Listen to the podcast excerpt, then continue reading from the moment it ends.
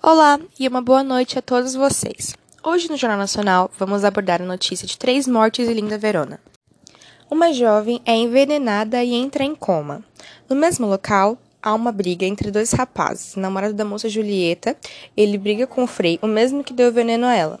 Ainda não temos muitos detalhes do caso, mas já é confirmado que Romeu, o companheiro dela, mata Frei e se suicida logo após tomando o veneno.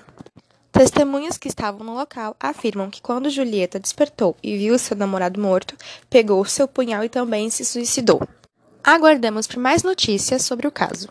Fique agora com o clima da semana.